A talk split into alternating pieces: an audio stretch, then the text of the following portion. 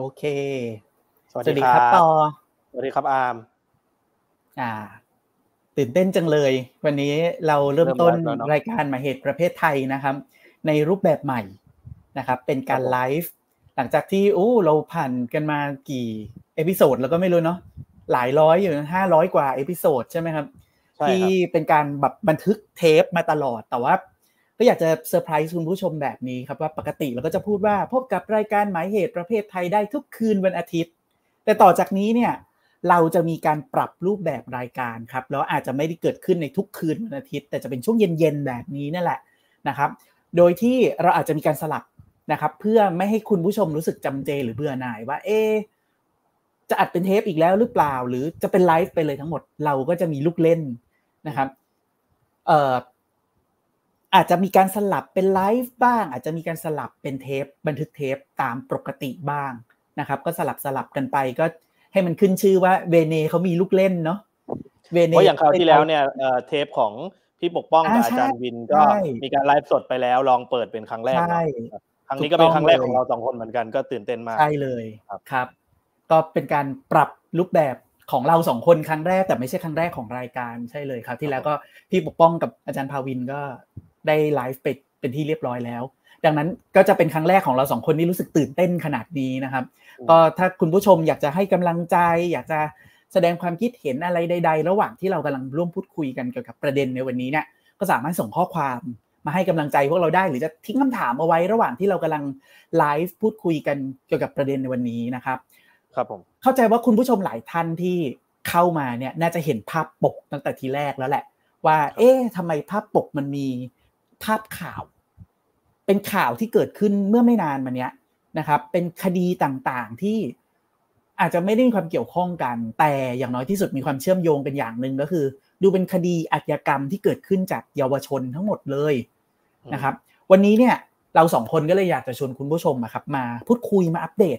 เรื่องราวข่าวสารบ้านเมืองกันนิดนึง ว่าด้วยเรื่องของคดีที่มีความเกี่ยวข้องกับการกระทำความผิดของเยาวชน นะครับทีนี้เนี่ยถ้าเอาข่าวมาเล่าเฉยๆ คุณผู้ชมก็อาจจะรู้สึกเบื่อจังเลย มีประเด็นอะไรให้วิเคราะห์หรือเปล่า แน่นอนครับว่าเราก็จะมาพร้อมกับหนังสือหรือ reading ที่เป็นหลักนะครับเอามาเสนอขายคุณผู้ชมให้คุณผู้ชมเนี่ยไปตามอ่านกันต่อไปนะครับ เพื่อความบันเทิงหรือเพื่อความความรู้หรือเพื่ออะไรก็ตามเนี่ยนะครับเป็น food for thought ต่อไปนะครับ ซึ่งหนังสือในสัปดาห์นี้ที่เราจะใช้เนี่ยนะครับ เป็นหนังสือที่มีชื่อว่า juvenile delinquency why do youth commit crime นะครับอย่างที่ขึ้นอยู่หน้าจอณขนาดนี้เลยนะครับ ผู้เขียนมีชื่อว่า Cliff Robertson แล้วก็เอเลนาอาซาล่านะครับจากการหาข้อมูลเนี่ยพบว่าคนแรกนะครับโรเบอร์สันเนี่ยเป็นศาสตราพิชาญด้านนิติศาสตร์ แล้วก็อาชญาวิทยาในขณะที่คนที่2นะครับอาซาล่าเนี่ยเป็นนักมนุษยวิทยานะครับ ก็เขียนหนังสือเล่มนี้ขึ้นมาเพื่อจะตั้งคำถามนะครับว่าในบริบทของของต่างประเทศเนาะเอ่อทำไมอะเยาวชนถึงกระทำความผิด มันมีคำอธิบายอะไรมากกว่าแค่การบอกว่า เพราะเอ่อในโลกนี้มีแต่คนมีแต่คนดีกับคนไม่ดี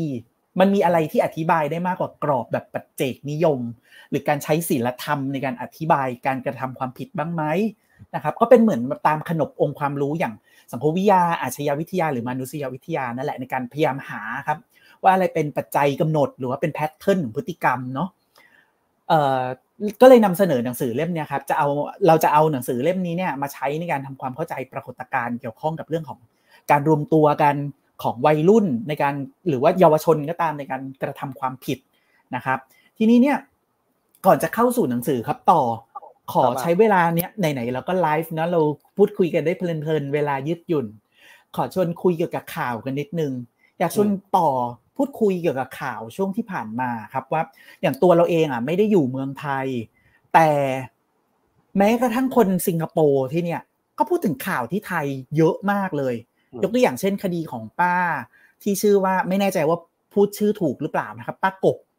ที่ถูกรุมทำลายแล้วก็ถูก ฆาตกรรมนะครับ โดยกลุ่มของเยาวชนกลุ่มหนึ่งนะครับที่ขึ้นจออย่างนี้ป้าบัวผัน เข้าใจว่าบัวผันเป็นชื่อจริงเขาใช่ไหมใช่เป็นชื่อจริงใช่ครับ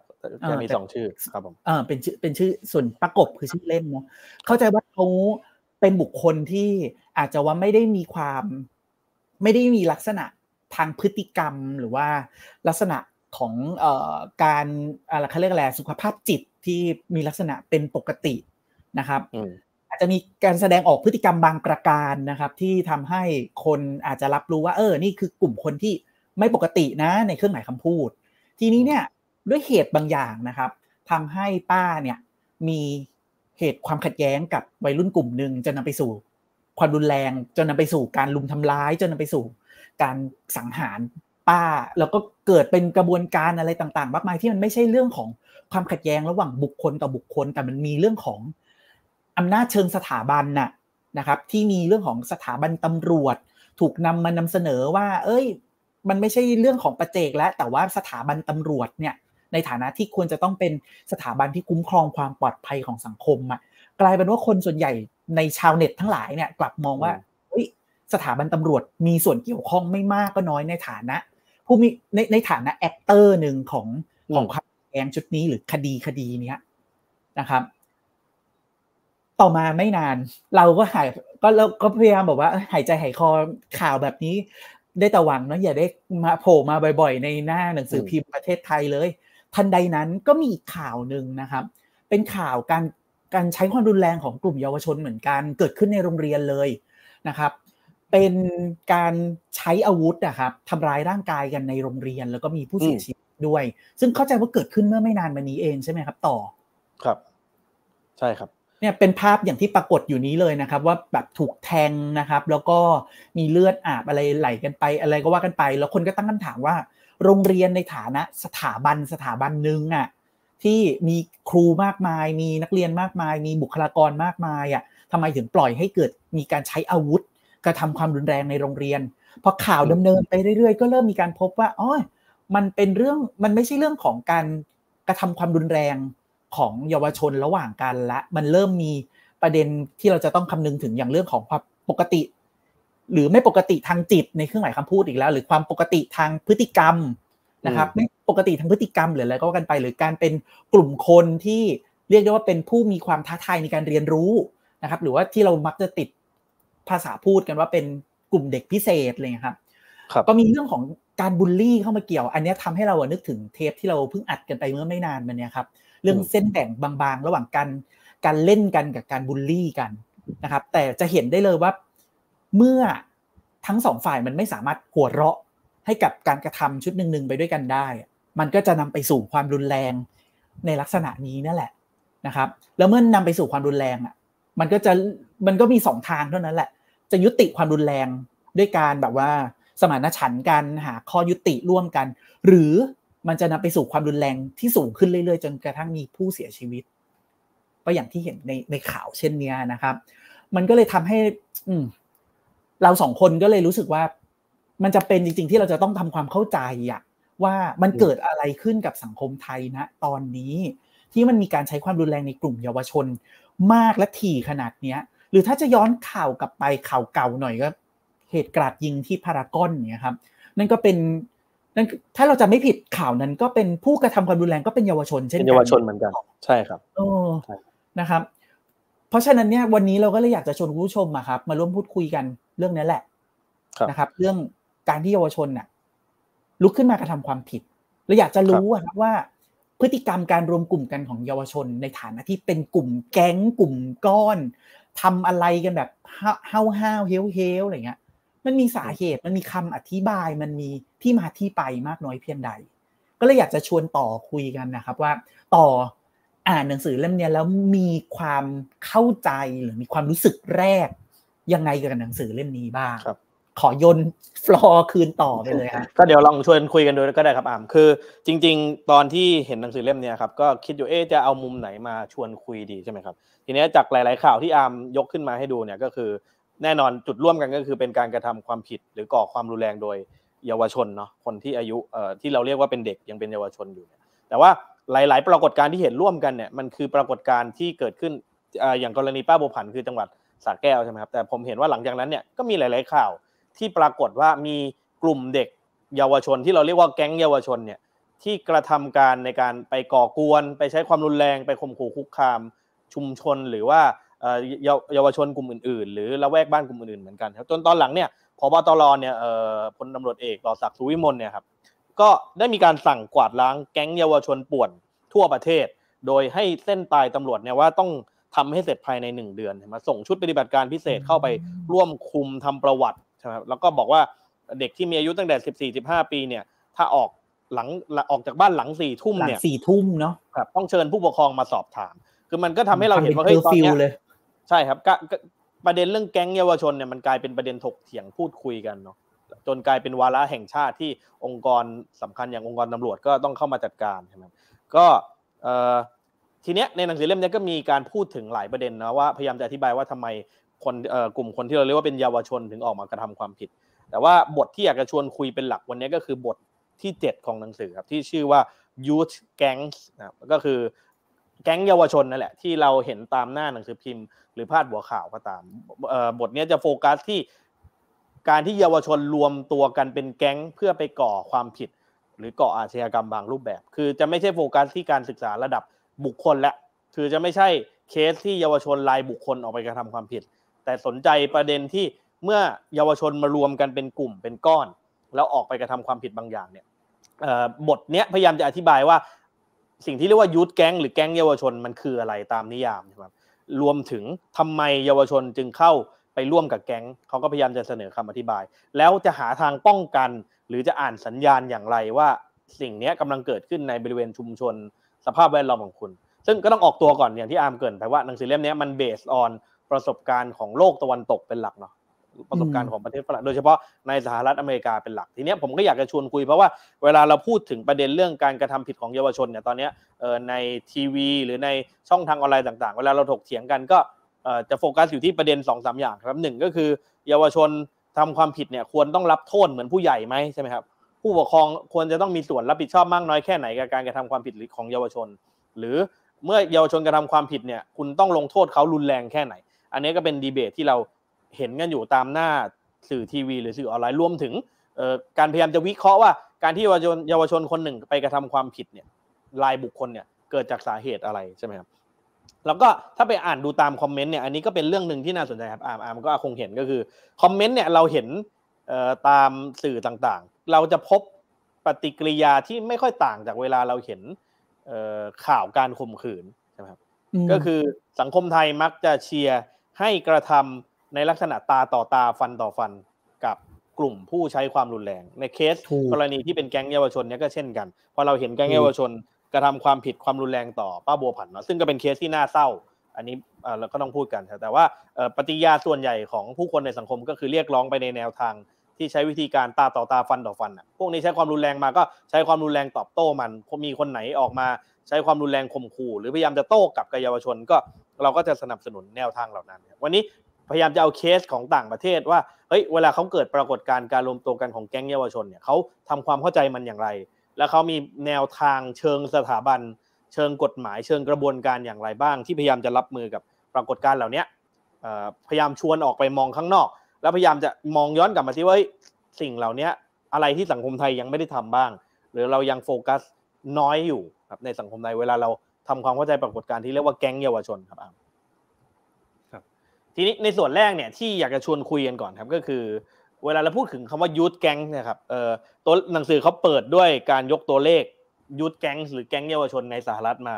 ให้เราดูก่อนเนาะเขาบอกว่าความรุนแรงจากแก๊งเยาวชนเนี่ยไม่ใช่ปัญหาใหม่หนึ่งไม่ใช่ปัญหาใหม่ในสังคมไทย ในสหรัฐก็เช่นเดียวกันครับเขาบอกว่ามันเป็นปัญหาสำคัญที่เกิดขึ้นไปทั่วสหรัฐอเมริกาเลยมาเป็นระยะเวลายาวนานเนาะเขาบอกว่ามีการบันทึกสถิติไว้ในปี 2019 ครับ ระบุว่า ยูทแก๊งหรือว่าแก๊งเยาวชนในสหรัฐเนี่ยมีอย่างน้อย 24,500 แก๊งกระจายไปทั่วประเทศคือมีปริมาณมากเลยครับ รวมถึงถ้านับเป็นตัวบุคคลเนี่ยเขาบอกว่ามีเยาวชนหรือกลุ่มวัยรุ่นเนี่ยประมาณเจ็ดแสนเจ็ดหมื่นคน ที่เคยเป็นหรือกำลังเป็นสมาชิกของแก๊งใดแก๊งหนึ่งมาก่อน ตัวเลขนี้สูงมาเจ็ดแสนเจ็ดแสนคนเนี่ยก็คือสิบเกือบสิบเปอร์เซ็นของประชากรไทยใช่ไหม เกินเกินเกินเออเจ็ดเอ่อการสำรวจของ National Youth Gang Survey เนี่ยระบุว่าตั้งแต่ปี 2002 ถึง 2010 เนี่ยครับตัวเลขตัวเลขของแก๊งเยาวชนใน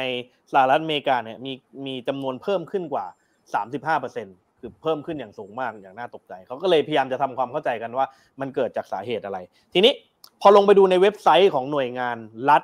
ของสหรัฐครับคือกรณีไทยเราก็มีกรมคุ้มครองเด็ก และเยาวชนใช่ไหมครับหรือมีหน่วยงานต่างๆ ที่เกี่ยวข้องกับเด็กรวมถึงสำนักงานตำรวจแห่งชาติเนี่ยข้อมูลจากเว็บไซต์ของรัฐฟิลาเดลเฟียเขาก็ address ประเด็นนี้ได้อย่างน่าสนใจมาก เว็บไซต์ของรัฐฟิลาเดลเฟียเนี่ยระบุว่าเยาวชนเนี่ยเข้าร่วมแก๊งด้วยด้วยหลายเหตุผลใช่ไหมครับหนึ่งก็อาจจะเป็นเรื่องความตื่นเต้นอยากรู้อยากลองสองก็คืออาจจะเข้าร่วมแก๊งโดยเพราะเรื่องเกียรติยศชื่อเสียงอยากเป็นที่ยอมรับสามคือต้องการได้รับความคุ้มครอง หรือสี่ก็คือ เยาวชนอาจจะอยากมีโอกาสในการสร้างเงินสร้างรายได้จากการเข้าร่วมแก๊งเขาระบุว่าเหตุผลที่เยาวชนเข้าร่วมแก๊งเนี่ยมันมีหลายสาเหตุมาก อันนี้เป็นเรื่องหนึ่งที่เราต้องทำความเข้าใจ บางเยาวชนบางคนถูกบังคับให้เข้าร่วมแก๊ง แต่เขาพบว่าจำนวนมากเนี่ยเข้าร่วมด้วยความยินยอมอะไม่ไม่ได้เข้าร่วมเพราะถูกบังคับ คือคุณสามารถปฏิเสธก็ได้ แต่มันเป็นการเข้าร่วมโดยความสมัครใจหรือความยินยอมของเยาวชน เเว็บไซต์ยังระบุด้วยว่าเยาวชนส่วนใหญ่เนี่ยเข้าร่วมแก๊งเป็นช่วงเวลาสั้น ๆ เท่านั้น โดยงานศึกษาพบว่ากว่าครึ่งหนึ่งของเยาวชน หรือกว่าสองในสามของเยาวชนที่เข้าร่วมแก๊งเนี่ยเรื่องที่เลือกที่จะเข้าและออกจากการเป็นสมาชิกแก๊งเนี่ยภายในระยะเวลาหนึ่งปีผ่านไปแล้วเท่านั้น คือไม่ไม่ใช่ช่วงเวลายาวนานอะแต่อยู่เพียงไม่เกินหนึ่งปีก็ออกนะครับทีนี้เขาก็มีข้อสังเกตในเชิงเพศสภาพครับอามเขาบอกว่า เยาพอเวลาเราไปดูแก๊งเยาวชนเนี่ย พบว่าแนวโน้มส่วนใหญ่เนี่ย เพศสภาพชาย เพศสภาพชายเนี่ยเยาวชนที่เป็นเพศสภาพชาย มีแนวโน้มจะเข้าร่วมแก๊งมากกว่าเยาวชนที่เป็นเพศสภาพหญิงโดยรายงานของตำรวจสหรัฐเนี่ยระบุว่าแปดเปอร์เซ็นของแก๊ง เนี่ยที่เป็นสมาชิกเนี่ยมีเพียงแปดเปอร์เซ็นเท่านั้นที่เป็นผู้หญิง คือไปดูสมาชิกทั้งหมดเนี่ยเอ่อที่เป็นแก๊งเยาวชนเนี่ยมีเพียงแปดเปอร์เซ็นเท่านั้นที่เป็น ที่เป็นสมาชิกผู้หญิงครับ แต่บทความก็ชี้ไว้อย่างน่าสนใจว่าแต่การคาดการณ์นี้อาจจะมีปัญหาอยู่บ้างนะตัวเลขของตำรวจ เพราะว่าเจ้าหน้าที่ตำรวจหรือเจ้าหน้าที่ในกระบวนการยุติธรรมเนี่ยมี framework อยู่ในหัวบางอย่าง ในเชิงเพศสภาพ แปลว่าเวลาเขาเห็นการรวมกลุ่มกันของ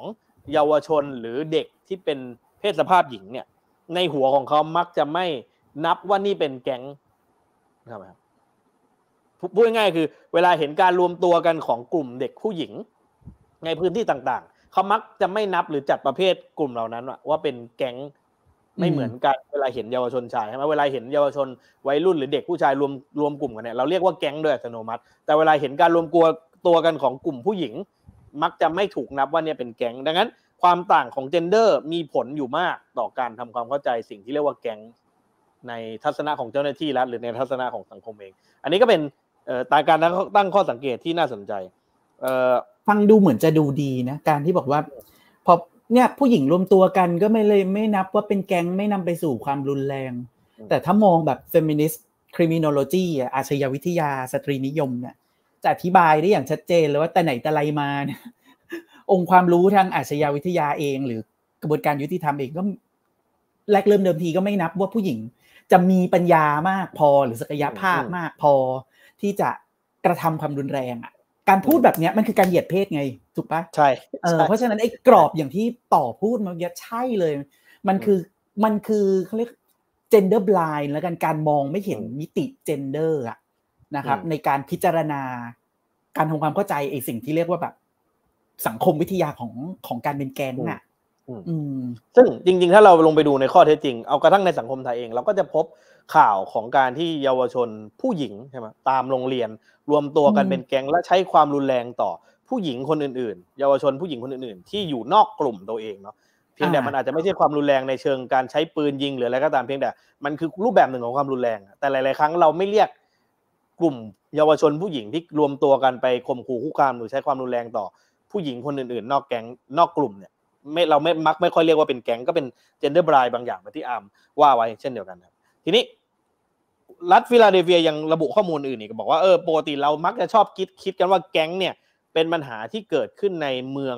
ขนาดใหญ่ หรือเมืองชั้นในเท่านั้น อันนี้ในความคิดของคนอเมริกันทั่วไปเนี่ยแต่ในช่วงทศวรรษที่ผ่านมาเขาพบว่าปัญหาแก๊งเนี่ยมันเกิดขึ้นทั่วประเทศเลย ไม่ใช่เฉพาะในเมืองใหญ่ๆเท่านั้น ในชุมชน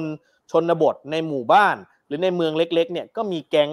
เกิดขึ้นมากมายเต็มไปหมดเพียงแต่ลักษณะของแก๊งอาจจะต่างจากแก๊งในเมืองใหญ่ๆทีนี้ในเคสที่เราเกิดขึ้นในกรณีป้าโบผันเนี่ยเราก็พบพบว่า เออมันเกิดขึ้นในจังหวัดสระแก้ว ซึ่งก็ไม่ใช่เมืองใหญ่เลยของกรุงเทพมหานคร ข้อสังเกตนี้ก็อาจจะมีลักษณะร่วมกันบางอย่างว่าสิ่งที่เรียกว่าแก๊งเนี่ยมันเกิดขึ้นโดยทั่วไปอะไม่ได้จำเพาะว่าจะต้องเกิดขึ้นในเมืองใหญ่ ๆ หรือเมืองหลวง หรือเมืองที่มีความเป็นเมืองสูงเท่านั้นนะครับแต่เมือง ในชนบทเมืองในต่างตามต่างจังหวัดก็มีรูปแบบของแก๊งเหมือนกันเพียง แต่อาจจะมีลักษณะแตกต่างกันออกไป เช่น สัดส่วนระหว่างสมาชิกเพศต่างๆ อย่างอย่างในกรณีสหรัฐเนี่ยเขาบอกว่าแก๊งที่เกิดขึ้นในเมืองขนาดเล็ก หรือชุมชนต่างจังหวัดเนี่ยจะมีสัดส่วนสมาชิกที่เป็นผู้หญิงสูงกว่า แก๊งที่เกิดในเมืองนะแก๊งที่เกิดในเมืองใหญ่ๆเนี่ยสัดส่วนสมาชิกอาจจะเป็นผู้ชายมาก แต่แก๊งที่เกิดในต่างจังหวัดเนี่ยมีสัดส่วนสมาชิกที่เป็นผู้หญิงมากกว่าโดยเปรียบเทียบนะหรือว่า แก๊งที่เกิดขึ้นในชุมชนต่างจังหวัด หรือนอกเมืองของสหรัฐเนี่ยมักจะมีส่วนผสมของสมาชิกจากชาติพันธุ์หรือเรสเนี่ยอื่น ๆ ผสมมากกว่ามากกว่าในเมือง คือ พอคุณไปดูสมาชิกของแก๊งในเมืองใหญ่ๆ เช่นในนิวยอร์กหรือในบางที่เนี่ยคุณพบว่ามักจะเป็นแก๊งที่รวมตัวกันบนบนฐานของชาติพันธุ์เดียวใช่ไหมเช่นสมมติเป็นแอฟริกันอเมริกันก็เป็นแอฟริกันอเมริกันเหมือนกันทั้งหมดอะไรเงี้ยแต่เขาพบว่าพอไป ดูที่ต่างจังหวัดเนี่ยมันมีส่วนผสมของหลากหลายชาติพันธุ์รวมกันเป็นแก๊งมากกว่า รวมถึงสัดส่วนของเพศก็มีผู้หญิงเข้าร่วมมากกว่าในเมืองใหญ่ๆ อันนี้ก็เป็นข้อสังเกตในเชิงเพศในเชิงชาติพันธุ์ที่น่าสนใจเหมือนกันอันนี้คือข้อมูลของเว็บเว็บไซต์ในรัฐฟิลาเดลเฟียเนาะก็คือเขา address ปัญหาได้เป็นปัญหาจริงจังมากในระดับรัฐเลยถึงจะต้องมีข้อมูลพวกนี้ใส่เข้าไป ทีนี้ขยับเข้ามาทีนี้เราพูดกันมาเยอะแล้วว่าเรื่องคำว่าแก๊งแก๊งเด็กแก๊งเยาวชนเนี่ย ในหนังสือเล่มนี้ชวนคิดว่าเวลาเราพูดถึงคำว่าแก๊งเยาวชนเนี่ยเราอาจจะต้องเริ่มต้นจากการทำความเข้าใจก่อนว่า สิ่งที่เรียกว่าแก๊งเนี่ยโดยทั่วไปก่อนมันคืออะไรใช่ไหมครับเขาก็ไปยกตัวอย่างว่า เอ้ยใน Department of Justice เนี่ยกระทรวงยุติธรรมของสหรัฐรวมถึงกระทรวงความมั่นคงแห่งมาตุภูมิเนี่ย Department of Homeland Security เนี่ยครับได้ให้นิยามคำว่าแก๊งเอาไว้ด้วยครับอ่านคือแปลว่ามันเป็นปัญหาสำคัญที่ หน่วยงานรัฐของระดับเฟเดอรัลเนี่ยให้ความสำคัญถึงขนาดพยายามนิยามหรือให้ความหมายด้วยซ้ำว่าคำว่าแก๊งเนี่ยคืออะไรใช่ไหมเขาบอกมีห้าองค์ประกอบ เวลาเราจะจัดว่าอะไรเรียกว่าเป็นแก๊งเนาะก็คือพูดง่ายๆไม่ใช่ทุกการรวมกลุ่มนับว่าเป็นแก๊ง แต่การรวมกลุ่มแบบไหนบ้างถึงเข้าข่ายองค์ประกอบของการเป็นแก๊งในความเห็นของหน่วยงานของสหรัฐเนี่ยด้านเกี่ยวข้องกับด้านความมั่นคงและความยุติธรรมเนี่ยองค์ประกอบแรกคือ ต้องเป็นการรวมกลุ่มของคนตั้งแต่สามคนขึ้นไป จะเพศไหนก็ได้ จะอายุเท่าไหร่ก็ได้ จะเชื้อผ้าชาติอะไรก็ได้ แต่ขอให้เป็นการรวมกลุ่มตั้งแต่คนสามคนขึ้นไปครับสองคือสมาชิกของกลุ่มเนี่ยพอมารวมตัวกันแล้วเนี่ย พยายามจะเอาอัตลักษณ์ของกลุ่มเนี่ยมาใช้ในการนิยามตัวเองครับอ่ายกตัวอย่างเช่นมีชื่อกลุ่ม ชื่อเรียกกลุ่มมีสโลแกนของกลุ่ม มีสัญลักษณ์ร่วมกันของกลุ่มบางอย่าง เช่น รอยสักหรือสัญลักษณ์ทางร่างกาย มีสไตล์การแต่งกาย มีสีหรือการใช้ทรงผมหรือกราฟฟิตี้มีการเอาอัตลักษณ์ของกลุ่มเนี่ยมาใช้ในการนิยามตัวเอง เพื่อเป้าหมายในการไปข่มขู่ หรือสร้างความหวาดกลัวให้คนอื่นๆ นอกแกงรวมถึงสร้างความเป็นเอกภาพภายในแกงด้วยกันเอง อันนี้องค์ประกอบที่สองเอาอัตลักษณ์ของกลุ่มมาใช้ในการนิยามตัวเอง องค์ประกอบที่สามถึงอออะไรที่จะนับว่าเป็นแก๊งเนี่ยก็คือเป้าหมายของกลุ่มหรือแก๊งเนี่ย นำไปสู่มักจะนำไปสู่กิจกรรมในเชิงอาชญากรรม รวมถึงมีการใช้ความรุนแรงหรือการข่มขู่ เพื่อบรรลุเป้าหมายทางอาชญากรรมดังกล่าว อาชญากรรมเหล่านั้นอาจจะเป็นเรื่องการซื้อหรือขายยาเสพติด หรือการข่มขู่ลักทรัพย์อื่นๆ มากมายได้เต็มไปหมดครับองค์ประกอบที่ 4 อะไรของการที่จะนับว่าเป็นแก๊งเนี่ยเขาบอกว่าสมาชิกของแก๊งเนี่ยมักจะก่ออาชญากรรมด้วยความตั้งใจที่จะยกสถานะ หรือรักษาอำนาจของกลุ่มครับอ่าเช่นชื่อเสียงของกลุ่มใช่ไหมหรือทรัพยากรทางเศรษฐกิจของกลุ่ม คือใช้ความรุนแรงหรือก่ออาชญากรรม เพื่อจะยกสถานะหรือรักษาอำนาจทางเศรษฐกิจชื่อเสียงของตัวเองเอาไว้ อันนี้องค์ประกอบที่สี่องค์ประกอบที่ห้าก็เขาบอกก็จะมีองค์ประกอบอื่นๆ เกี่ยวข้องเข้ามา เช่น แก๊งเนี่ยมักจะต้องมีกฎกติกาภายใน คือไม่ใช่แก๊งที่มารวมตัวกันแบบสเปะสปะ แต่เขามีกฎกติกาภายในภายในนะมีการแบ่งโครงสร้างหน้าที่ภายในกลุ่ม มีพิธีกรรมบางอย่างภายในกลุ่ม เช่น คุณจะรับคนเข้าหรือออกจากการเป็นสมาชิกเนี่ย คุณมีพิธีกรรมบางอย่างที่คุณต้องผ่านนะครับ หรือมีการให้ความคุ้มครองสมาชิกจากจากกลุ่มอื่นๆใช่ไหมครับมีการครอบครองพื้นพื้นที่ในเชิงกายภาพของตัวเอง เช่น แก๊งนี้มีการครอบครองพื้นที่บริเวณเนี้ยแล้วแก๊งอื่นๆ ก็จะรับรู้กันว่าแก๊งนี้ ครอบครองพื้นที่บริเวณนี้นะ มีโครงสร้างอำนาจภายในกลุ่ม อันนี้เป็นองค์ประกอบอื่นๆ อันนี้คือห้าองค์ประกอบที่ ที่กระทรวงยุติธรรมและกระทรวงความมั่นคงแห่งมาตุภูมิของสหรัฐเนี่ยระบุว่าเป็นองค์ประกอบของการนิยามว่าอะไรคือแก๊งในความหมายโดยทั่วไปก่อนนะยังไม่ต้องไปถึงแก๊งเยาวชน ซึ่งความหมายแบบระดับเฟเดอรัลเนี่ยแยกว่าแก๊งเนี่ยไม่เหมือนกับองค์กร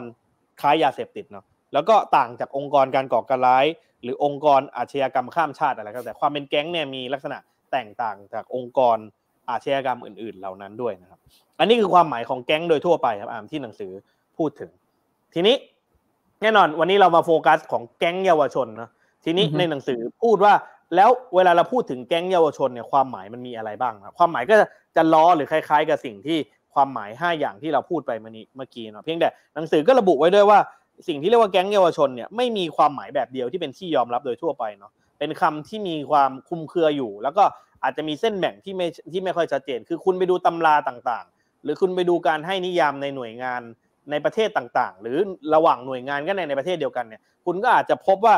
อาจจะมีรายละเอียดแตกต่างกัน ในเชิงองค์ประกอบว่าอะไรอะไรบ้างที่จะนับว่าเป็น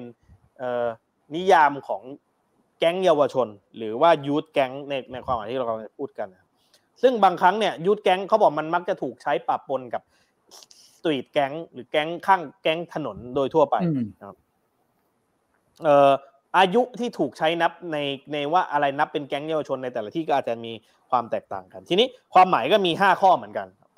ความหมายของยูทแก๊งที่เป็นที่ยอมรับกันโดยทั่วไปในสังคมสหรัฐเนาะที่หนังสือเล่มนี้ยกขึ้นมาหนึ่งก็คือแน่นอนคล้ายกัน มีการรวมกลุ่มของคนตั้งแต่สามคนขึ้นไป ช่วงอายุยุอายุของสมาชิกแก๊งเนี่ยจะอยู่ที่ระหว่างสิบสองถึงยี่สิบสี่ปี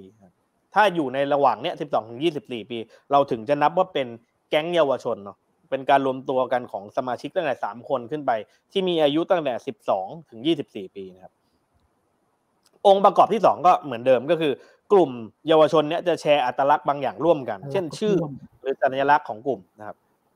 สามก็คือสมาชิกที่เป็นเยาวชนเนี่ยจะนิยามตนเองในฐานะสมาชิกของแก๊ง และจะต้องถูกยอมรับโดยสมาชิกคนอื่นด้วยว่าเป็นส่วนหนึ่งของแก๊งพูดง่ายๆต้องเป็น two way คือตัวเองนิยามว่าตัวเองเป็นสมาชิกของแก๊งนี้ และสมาชิกคนอื่นของแก๊งต้องยอมรับคนนั้นด้วยว่าเป็นสมาชิกของแก๊งมันเป็นการ recognize สองด้าน คือตัวเองบอกว่าตัวเองอยู่สมาชิกแก๊งนี้ และสมาชิกคนอื่นๆ ต้องยอมรับด้วยเช่นกัน องค์ประกอบที่สี่ก็คือการเป็นยูทแก๊งเนี่ยหรือการเป็นแก๊งเยาวชนเนี่ยต้องมีสภาพการจัดตั้งเชิงองค์กรบางประการด้วยครับ คือมันทำให้มันต่างจากการรวมกลุ่มโดยทั่วไปเนาะเช่น มีหัวหน้าแก๊ง อันนี้ชัดเจนเนาะเออในกรณีแก๊งเยาวชนที่สะแก้วก็มีคนที่ดูเป็นหัวโจกเป็นหัวหน้าแก๊งเหมือนกัน มีการครอบครองพื้นที่ทางภูมิศาสตร์บางประการ หรือแม้มีรูปแบบของการพบปะกันเช่นนัดเจอกันที่ไหน จะเจอกันผ่านการซิ่งมอเตอร์ไซค์หรือจะเจอกันผ่านบ้านของหัวหน้าแก๊งบางอย่าง มีพิธีกรรมบางอย่างในการพบปะกันและข้อสุดท้ายคือแก๊งเยาวชนเนี่ยมักจะสัมพันธ์ หรือมีการกระทำที่เกี่ยวข้องกับอาชญากรรมบางอย่าง เช่น ไปใช้ความรุนแรงข่มขู่คุกคามคนอื่น เกี่ยวข้องกับเรื่องอาวุธ หรือเกี่ยวข้องกับเรื่องยาเสพติด เป็นต้นนะแล้วก็อย่างที่ว่าไป อันนี้เป็นนิยามหลวมๆห้าองค์ประกอบว่าเรานับว่าอะไรบ้างเป็นแก๊งเยาวชนเนาะเพียงแต่ว่าในเชิงรายละเอียด เช่นอายุหรืออื่นๆเนี่ยอาจจะมีความแตกต่างกันไปในแต่ละหน่วยงานหรือแต่แต่ละงานวิชาการ ทีนี้เขาก็ฟุตโนตไว้ว่า ไม่ใช่ว่าเวลาเราเห็นเยาวชนมารวมตัวกันทุกครั้ง จึงแล้วเรานับว่าเป็นยูทแกงทุกครั้งอาจจะไม่ใช่อ่ามเช่น เราเห็นเด็กประถม เราเห็นเด็กมัธยม ต้นมัธยมปลายในบางพื้นที่เนี่ย มารวมตัวกันตั้งแต่สามคนขึ้นไปกำลังเดินไปในบางที่แล้วเราบอกอ๋ออันนี้แปลว่าเป็นแก๊งเยาวชนแน่เลย อันเนี้ยอันนี้เป็นความเข้าใจผิดเขาบอกไม่ใช่ไม่ใช่ทุกครั้งที่เราเห็นแก๊งเยาวชนไม่ขอไปไม่ใช่ทุกครั้งที่เราเห็นเยาวชนรวมตัวกันตั้งแต่สามคนขึ้นไป แล้วเราจะนับว่านั่นเป็นยูทแก๊งในความเข้าใจแบบที่หนังสือเล่มนี้พยายามจะอธิบาย เพราะหลายกลุ่มเยาวชนที่มารวมตัวกันเนี่ยไม่ได้ไปก่ออาชญากรรมนะไม่ได้ไปก่อกิจกรรมที่เป็นอาชญากรรม แต่ว่าเป็นการรวมตัวกันในเชิงที่เป็นการสร้างโอกาสให้กับสมาชิกก็ได้ใช่ไหมคุณเห็นกลุ่มเยาวชนรวมตัวกัน แล้วไปแต่งคอสเพย์เพื่อไปประกวดชิงเงินรางวัล อย่างเงี้ยเราเรียกว่าเป็นยูทแก๊งในความในความหมายของงานอาชญาวิทยาอย่างเงี้ยไม่ได้ไม่ได้หรือกลุ่มเยาวชนรวมตัวกัน แล้วไปทำกิจกรรมเพื่อชุมชน บางแบบเนี้ยเรานับว่าเป็นยูทแก๊งในความหมายแบบนั้นไม่ได้ อันนี้เขาก็พยายามจะแยกให้เห็นก่อน ทีนี้ตอนเนี้ยเราเห็นนิยามที่ชัดเจนมากขึ้นแล้วก็เลยอยากจะถามต่อต่อไปว่าแบบ มันพอจะมีคำอธิบายในเชิงประวัติศาสตร์ โดยย่อซะหน่อยได้ให้คุณผู้ชมได้เห็นภาพบ้างไหมอะว่าไอ้คำว่าไอ้ยูสแก๊งในสหรัฐอเมริกาเนี่ยมันมีพัฒนาการทางประวัติศาสตร์เป็นมายังไงบ้างอะครับอันนี้ จริงๆ โอเค อย่างที่เราพูดในหนังสือเล่มนี้วางอยู่บนประวัติศาสตร์ของสหรัฐเป็นหลักเดี๋ยวผมอาจจะเล่าให้ฟังคร่าวๆว่าสิ่งที่เรียกว่ายูทแก๊งเนี่ยมีพัฒนาการมายังไงเนาะในสหรัฐทีนี้ก็อาจจะอยากลองชวนคิดได้ว่ากรณีสังคมไทยเนี่ยอาจจะยังมีงานศึกษาประเภทนี้ หรือยังหรืออาจจะยังไม่มีเนี่ยยังขาดการศึกษาทำความเข้าใจสิ่งเหล่านี้ว่ามันเกิดขึ้นเมื่อไหร่แล้วมันมีพัฒนาการอย่างไรบ้างทีนี้มามองในสังคมสหรัฐเนี่ยเขาบอกว่าองค์กรด้านความยุติธรรมยุติธรรมของเยาวชนในสหรัฐอเมริกาเนี่ยมีการคาดการว่า สิ่งที่เรียกว่ายูทแก๊งเนี่ยปรากฏครั้งแรกจริง ๆ ที่ไหนเขาบอกมันน่าจะปรากฏครั้งแรกจริง ๆ คือที่ยุโรปและเม็กซิโกเนาะสิ่งที่เรียกว่ายูทแก๊งในเชิงสมัยใหม่ที่เรารู้จักกันเนี่ย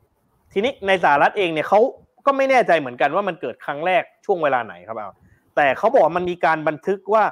สิ่งที่เรียกว่าแก๊งเยาวชนเนี่ยปรากฏให้เห็นครั้งแรก ๆ ในช่วงประมาณปี 1783 ศตวรรษที่ 18ครับก็คือหลังการปฏิวัติอเมริกันสิ้นสุดลง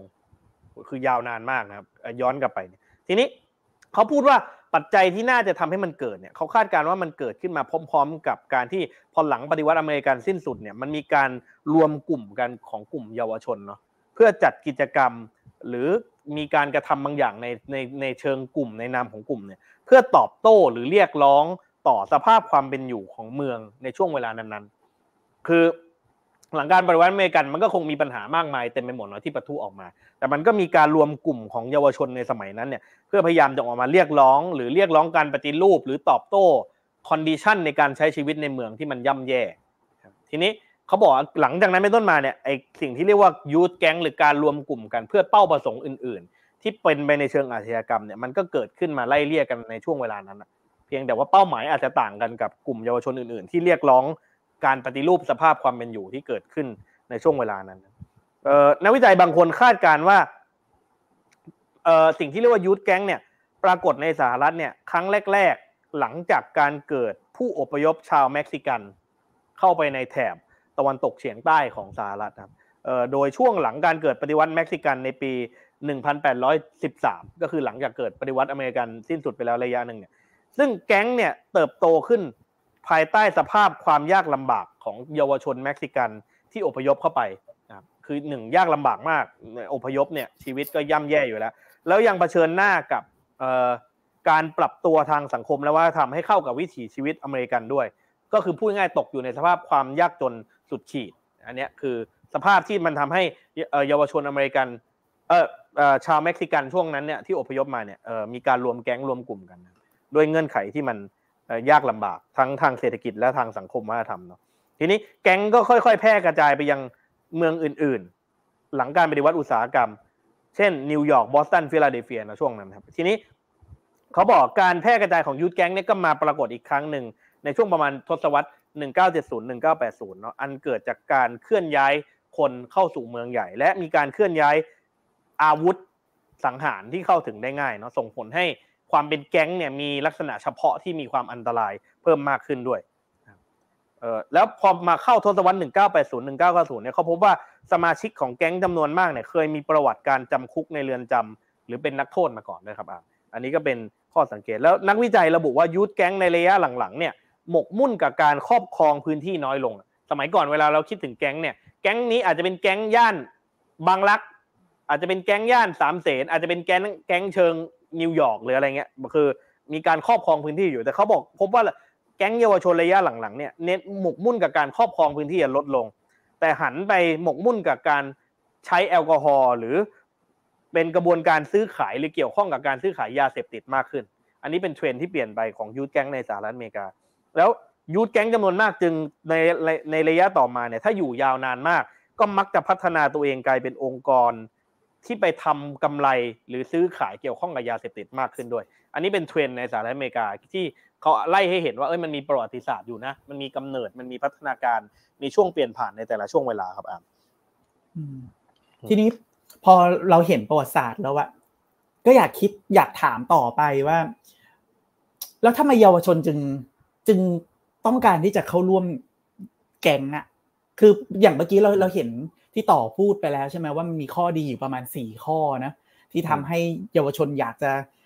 อย่าเรียกว่าข้อดีเลยต้องบอกว่าเป็นเป็นเป็นแรงจูงใจแล้วกันที่ทำให้เยาวชนอยากเข้าร่วมแก๊งไม่ว่าจะเป็นเรื่องของเกียรติยศเรื่องของหารายได้เรื่องของอะไรก็ตามอะก็เลยอยากจะชวนต่อคุยในประเด็นนี้ต่อไปอีกสักนิดนึงอะว่าแบบ แล้วสุดท้ายแล้วสำหรับต่อต่อคิดว่า แล้วทำไมเยาวชนถึง ยังคงยืนกรานที่จะเข้าร่วม หรือมีแรงบันดาลใจที่อยากจะเข้าร่วมการเป็นแก๊งอะ อืมคืองานที่นี้เขาก็พูดไว้น่าสนใจเขาบอกว่า เวลาเราเห็นเยาวชนเข้าร่วมแก๊งเนี่ยเออเออหนึ่งเนี่ยมันมีความเข้าใจผิดอยู่ชุดหนึ่งใหญ่ ๆ ก็คือ เรามักจะเชื่อว่าเยาวชนเข้าร่วมแก๊งเพราะถูกบังคับ อันนี้ไม่จริงนะตรงกันข้ามคือเยาวชนมักเข้าร่วมแก๊งโดยความสมัครใจ อยากเป็นส่วนหนึ่งของแก๊งเองมากกว่าเพียงแต่เหตุผลในการเข้าร่วมก็อาจจะแตกต่างหลากหลายเนาะทีนี้อีกอันหนึ่งเขาชวนคิดก็คือ กระบวนการเข้าร่วมแก๊งของเยาวชนเนี่ยไม่ใช่กระบวนการที่เกิดขึ้นกระดานหันเนาะเช่น รุ่งนี้มีคนนึงมาชวนเราเข้าแก๊งแล้ว เราตัดสินใจเข้าเลยอย่างเงี้ยไม่ใช่ แต่กระบวนการเข้าร่วมแก๊งเนี่ยมักจะเกิดขึ้นอย่างช้าๆครับอันเนื่องมาจากกระบวนการเรียนรู้คุ้นเคยหรือเห็นตัวอย่างบางอย่าง แล้วเขาบอกบางครั้งเนี่ยเราอาจจะลองทำความเข้าใจได้ไหมว่าเยาวชนเข้าร่วมแก๊งเนี่ยเพราะเขามีเหตุผลในเชิงการตัดสินใจมันคล้าย ๆ กับที่พวกเรา หรือผู้ใหญ่จำนวนมากอะตัดสินใจเข้าสู่องค์กร หรือเข้าเป็นสมาชิกของกลุ่มอื่น ๆ ที่ไม่ใช่กลุ่มที่เป็นแก๊งหรือใช้อาชญากรรม แต่มันมีเหตุผลบางชุดที่ทำให้เขาเหล่านั้นตัดสินใจอะคือมันมีกระบวนการระยะยาวมากที่ทำให้เขาตัดสินใจเข้าร่วม เช่นเขาอาจจะเห็นหรือได้ยินคำว่าแก๊งตั้งแต่สมัยเขาเป็นประถมใช่ไหมพอเข้าสู่ช่วงมัธยมเขาอาจจะเห็นตัวอย่างของแก๊งในช่วงมัธยม แล้วแก๊งเหล่านั้นมันมีแวลูบางอย่างร่วมกันครับมีทำให้คนนอกแก๊งรู้สึกถูกข่มขู่คุกคาม แล้วมีความหวาดกลัว หรือคนที่เข้าเป็นสมาชิกแก๊ง มีความเท่บางอย่างร่วมกันมีสัญลักษณ์บางอย่างร่วมกัน มีการแต่งกายบางอย่างร่วมกัน หรือมีการปกป้องคุ้มครองคนที่เป็นสมาชิกแก๊งไอกระบวนการ process เหล่านี้คุณอาจจะเห็นตั้งแต่ประถมมามัธยม มาจนถึงวันหนึ่งที่คุณตัดสินใจร่วมเนี่ยเขาบอกว่ามันมีระยะเวลาของมันที่ทำให้เด็กตัดสินใจในการเข้าร่วมแก๊งคือมันมีการเห็นตัวอย่างมีการได้ยินและมีกระบวนการเรียนรู้มาก่อน แล้วเขาค่อย ๆ พบว่าอ๋อ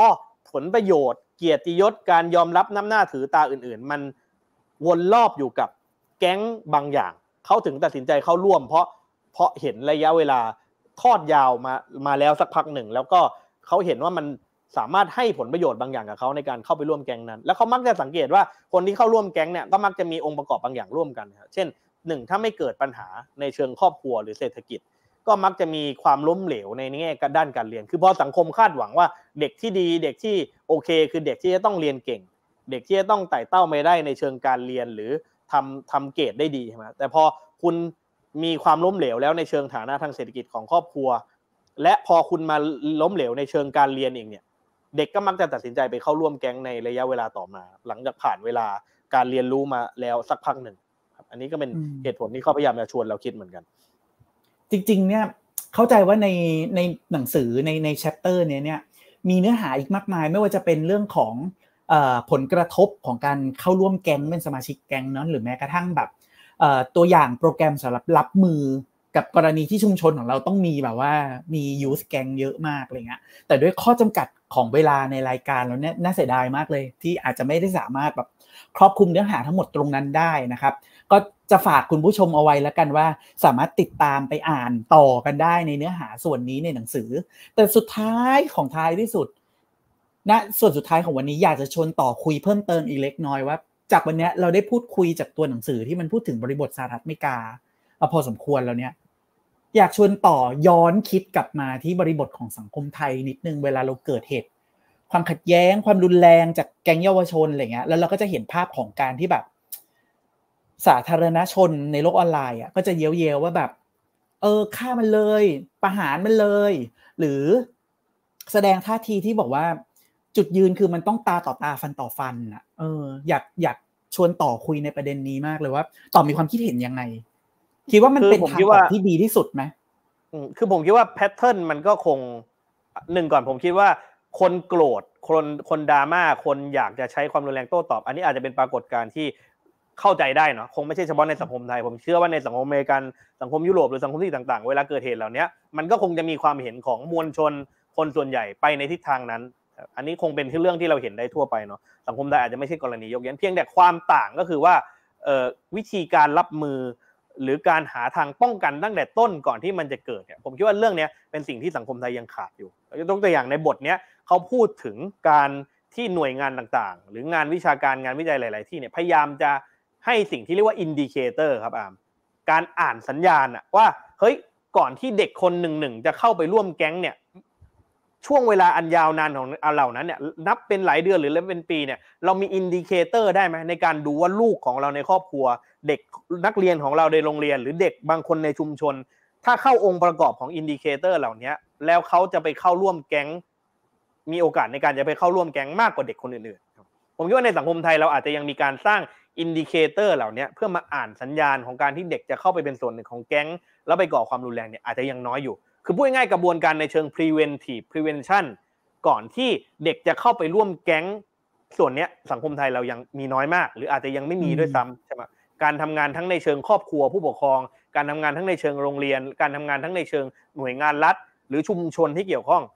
อาจจะคิดกระบวนการในเชิง preventive เนี่ยยังน้อยอยู่ใช่ไหมครับส่วนหนึ่ง ส่วนที่สองก็คือเมื่อเด็กเข้าไปร่วมเป็นแก๊งแล้ว ไปรวมตัวกันเป็นแก๊งแล้ว หรือกระทั่งช่วงหลังที่ออกจากแก๊ง ไม่ว่าจะด้วยเหตุผลอะไรก็ตาม เราก็ยังมีการจัดตั้งองค์กรหรือกระบวนการหรือหน่วยงานหรือโปรแกรมเพื่อรับมือสิ่งเหล่านี้น้อยอยู่เหมือนกัน คือถ้าไปถ้าไปดูในบทความหรือบทบทชิ้นนี้เขายกตัวอย่างโปรแกรมหรือองค์กรจำนวนมากในอเมริกา ที่ขึ้นมาทั้งทำหน้าที่ในเชิง preventive ป้องกันไม่ให้เด็กเข้าไปร่วมแก๊งตั้งแต่ต้นเนาะตั้งแต่การเอาตำรวจเจ้าหน้าที่รัฐที่เกี่ยวข้องกับการบังคับใช้กฎหมายไปไปเทรนอะเพื่อ มาร่วมออกแบบหลักสูตร และให้เข้าไปคุกคีกับเด็กและเยาวชนใน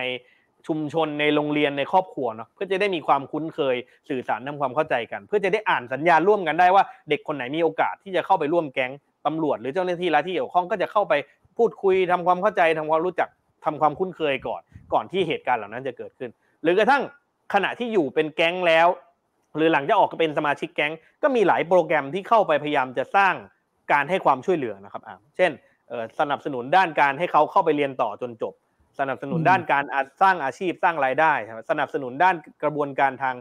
พยาบาลรักษาการแพทย์เนาะการบำบัดทางจิต การรักษาอื่น ๆ ที่เขาต้องการเพื่อที่เขาจะออกจากแก๊งใช่ไหมครับหรือกระทั่งอันเล็กๆน้อยๆเช่น การ support เงินการในการไปลบรอยสักครับอ่าคือพอคนไปเป็นแก๊งแล้วมักจะไปมีการเอ่อไปสักใช่ไหม ทีนี้ถ้าเขาอยากจะออกจากการเป็นแก๊งแปลว่ารอยสักเหล่านั้น มันต้องหายไปอะในอเมริกาเนี่ยหลายโปรแกรมมากเลยที่มีการให้เงินให้ทุนหรือพาไปลบรอยสักได้ เรื่องเล็ก ๆ น้อยๆ แบบนี้ก็เป็นสิ่งที่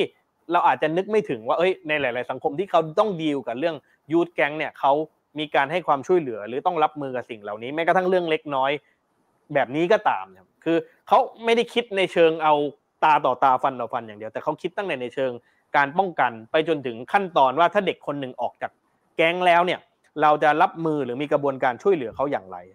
รวมถึงมีการตั้งเป็นศูนย์ในระดับชาติด้วยซ้ำใช่ไหมมี National Youth Gang Center ที่ทำหน้าที่ในการศึกษารวบรวมข้อมูลวิเคราะห์ Data ของเด็กเยาวชนจำนวนมากทั่วประเทศ ว่าไปร่วมแก๊งยังไงบ้างมีปริมาณเท่าไหร่ แล้วก็ support ข้อมูลเหล่านี้ให้หน่วยงานรัฐ ให้ชุมชน ให้องค์กรต่างๆ ที่ทำงานร่วมกันเพื่อจะรับมือกับสิ่งที่เรียกว่า youth gang ด้วย ผมคิดว่ามุมเนี้ยทั้งในเชิงการป้องกันในเชิงการรับมือ กับเด็กที่ไปอยู่เป็นแก๊งและในเชิงและในเชิงการ supportหลังจากที่คนเหล่านี้ออกจากแก๊งเพื่อจะให้เขาไม่กลับไปสู่กระบวนการทำผิดอีก ไม่กลับเข้าไปสู่กระบวนการอาชญากรรมอีกเนี่ย หลังจากนั้นเนี่ยเรายังขาดส่วนนี้กันค่อนข้างข้างมากครับในสังคมไทยอืมโอเคครับ ก็คิดว่าน่าจะถึงแก่เวลาแล้วเนาะเพราะว่าเราใช้เวลากันพอสมควรกับแก่ EP นี้นะครับ ก็ถ้าคุณผู้ชมมีความคิดเห็นเพิ่มเติมนะครับ มีข้อแลกเปลี่ยนหรือว่ามีอะไรอยากจะ แลกเปลี่ยนพูดคุยซักถามอะไรกับพวกเราก็สามารถส่งข้อความมานะครับณตอนนี้ก็ได้หรือจะหลังจากจบรายการไปแล้วก็ได้นะครับ ก็เหมือนเดิมเลยสามารถเข้าไปคอมเมนต์กันนะครับ ใต้คลิปวิดีโอในช่อง YouTube นะครับหรือไปในเฟซบุ๊กของประชาไทก็ได้เช่นกันนะครับ ที่สำคัญอย่าลืมกดไลค์กดแชร์กด subscribe แล้วก็กดกระดิ่งให้กับรายการหมาเหตุประเภทไทยทางประชาไทยด้วยนะครับ มิเช่นนั้นเนี่ย เดี๋ยวถ้าเรามี EP ไหนที่เราไลฟ์อีกคุณผู้ชมอาจจะพลาดนะครับ อาจจะไม่ทันได้ดูไลฟ์สดนะครับ อย่างที่เรากำลังพูดคุยกันอยู่ณขณะนี้นะครับ ก็ทางทีมงานส่งข้อความมานะครับ ว่ามีในแชทมีคนขอบคุณนะครับก็มีผู้ชมขอบคุณเราสองคนก็ขอบพระคุณคุณผู้ชมท่านนั้นมาก ๆเลยนะครับ ก็หวังว่าจะติดตามรายการหมายเหตุประเภทไทยของเราต่อไปอีกนานๆเลยนะครับ ก็วันนี้คิดว่าน่าจะ เหมาะสมแก่เวลาแล้วเนาะต่อเนาะครับ ครับอามโอเคนี่ก็ครัเป็บนท่านการนั้นไลก็ฟ์ครั้งแรกของเรานะ ก็อาจจะตะกุกตะกักไปบ้างก็ขออภัยคุณผู้ชมไว้ด้วยนะใช่ครับครับใช่ครับ ก็วันนี้ก็ขอลาคุณผู้ชมแต่เพียงเท่านี้แล้วกันนะครับ ก็พบกับรายการหมายเหตุประเภทไทยได้นะครับ ทุกวันอาทิตย์นะครับ แล้วก็มารอลุ้นกันดูครับว่าเราจะมากันแบบเป็นไลฟ์หรือว่าเป็นบันทึกเทปนะครับ ก็ติดตามกันต่อไปครับ วันนี้ผมอาร์มตินภพและต่อศักดิ์ขอลาคุณผู้ชมไปก่อน พบกับรายการหมายเหตุประเภทไทยครั้งหน้าครับ สวัสดีครับ สวัสดีครับ สวัสดีครับ